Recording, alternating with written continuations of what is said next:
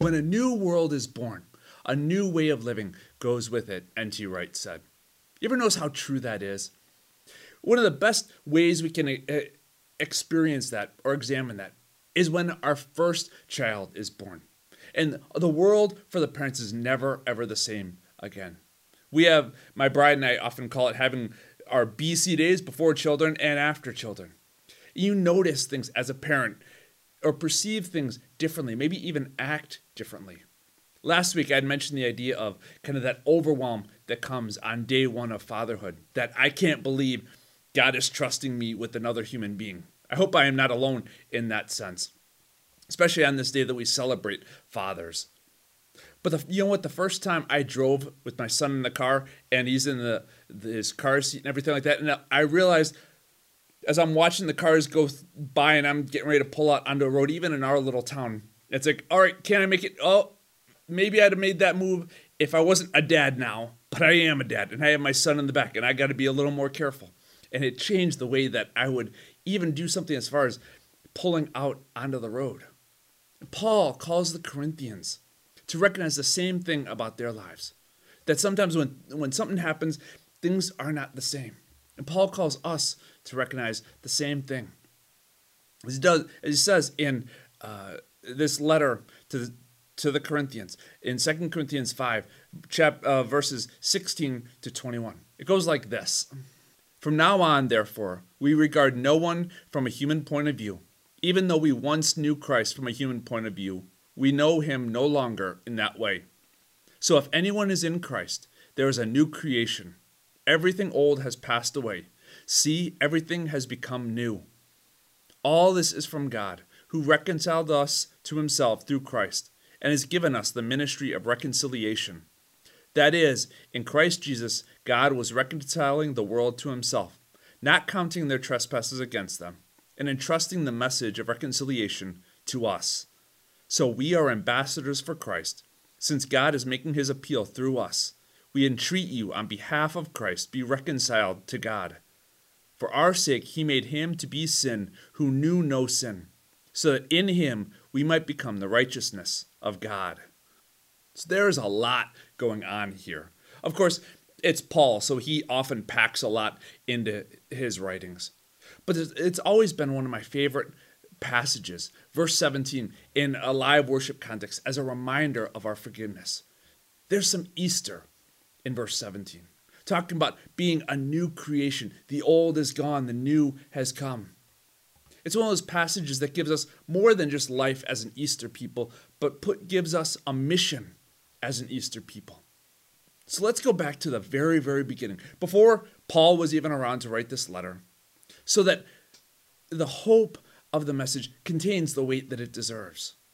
Because we are, to go again way back to the beginning, we are created people. As we see in Genesis 1, verses 26 and 27. Then God said, Let us make humankind in our image, according to our likeness. So God made humankind in his image.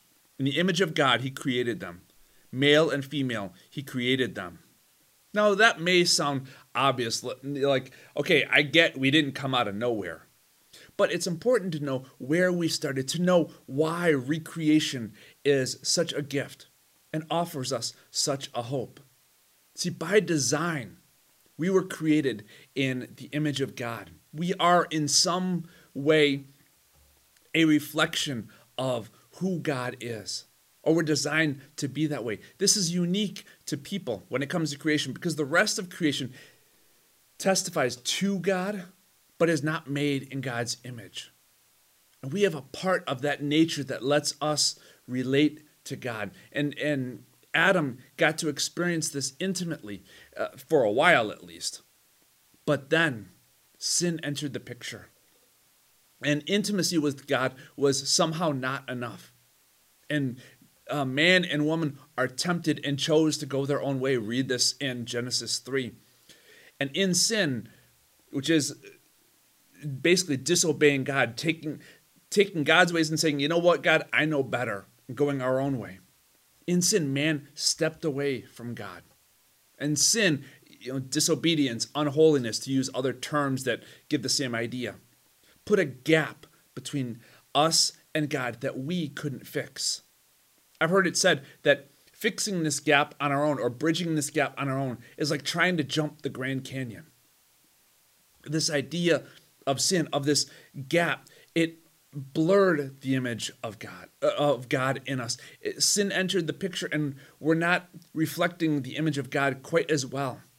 And that relationship that God had desired, that intimacy that God had desired with creation is strained.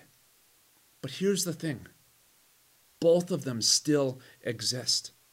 That we are created in the image of God and that God still desires a relationship with us. And since Genesis 3, God has been in the business of bringing mankind back. And we see it in our passage today in verse 19, where it says this That is, in Christ, God was reconciling the world to himself, not counting their trespasses against them, and entrusting the message of reconciliation to us. See, we are not only a created people, but when the time was right, we became a recreated people. Again, we see it in 2 Corinthians 5:17, that favorite verse of mine. So if anyone is in Christ, there is a new creation. Everything old has passed away. See, everything has become new. In Jesus Christ, we are made new. Not just cleaned up or upgraded or version 2.0, but made new. It's part of the recreation that God has planned as a whole that we see in Revelation 21 later on in the book.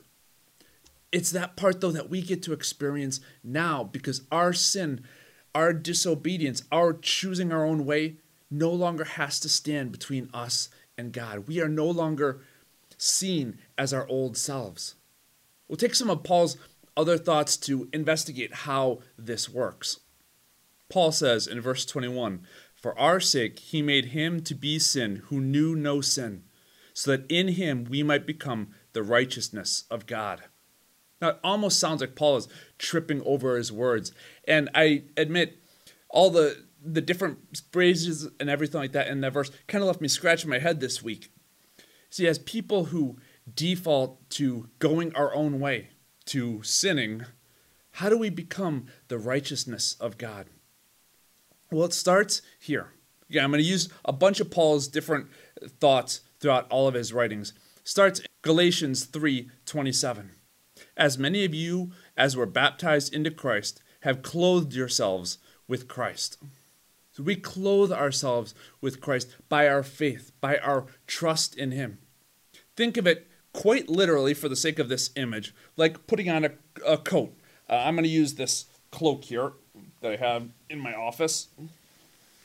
Pretend it's a coat.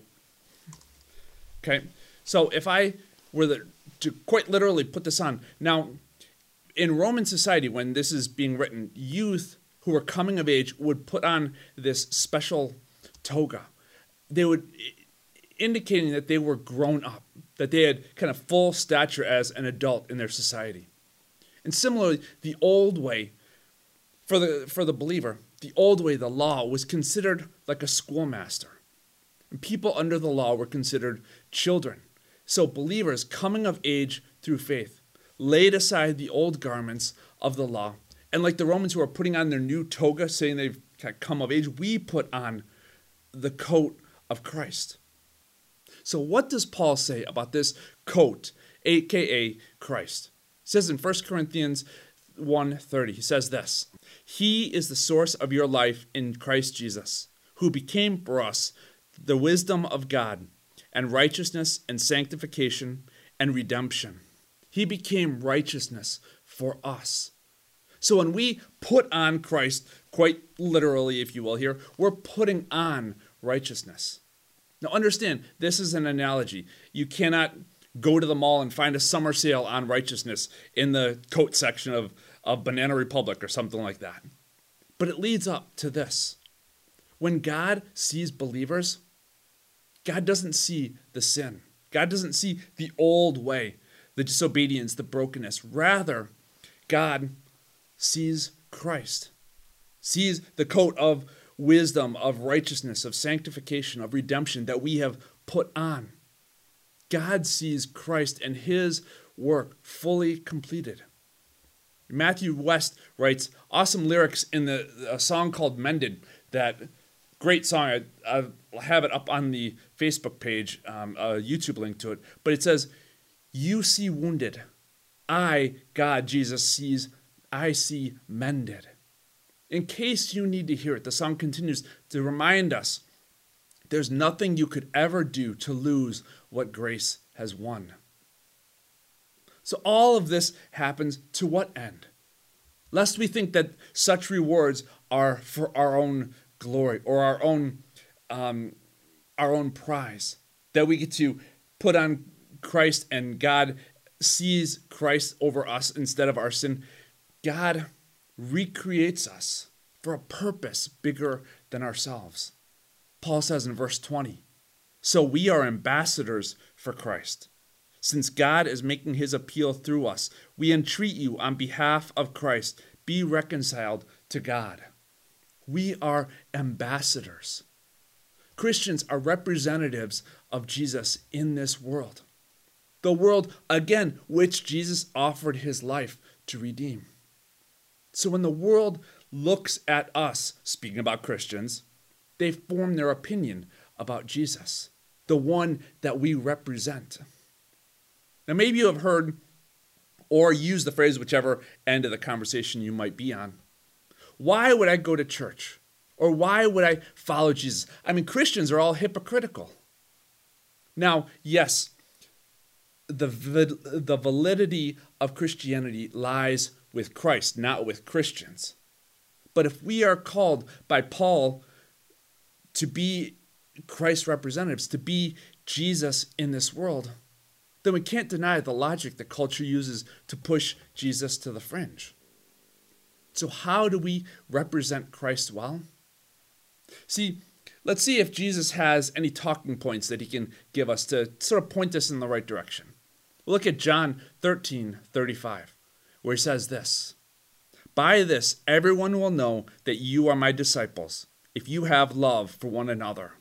Now, it makes sense that Jesus would use these kinds of words given how John later on characterizes God. In John 1 John 4 8, when he says this Whoever does not love does not know God, for God is love. So let's run with that theme a little bit. Now, if you are a Christian, you're practicing regular Bible reading uh, of any sort, really, run your reading of the day through this question, just to kind of have this practice of, of a lens to look at Scripture with. Ask yourself, how does this passage idea fit with the idea that God is love? Now, practically, maybe as you see somebody in the community, maybe it's a cashier, maybe it's the barista, maybe it's your neighbor walking their dog down the street. Run this truth through your mind. God loves that person. You know what? It even works with the person you see in the mirror every day. Again, in case you happen to need to hear it, hear again the truth that comes out of Matthew West's song. There's nothing you could ever do to lose what grace has won. Let's pray together. Jesus, thank you for that truth. That you are the one who reconciled us, that you are the one who called us back to relationship with God, that you are the one who recreated us. And not just that, but recreated us and put us out there to be your ambassadors, to be your hands and feet in this world that you so loved. Help us to do it well, we pray. Amen.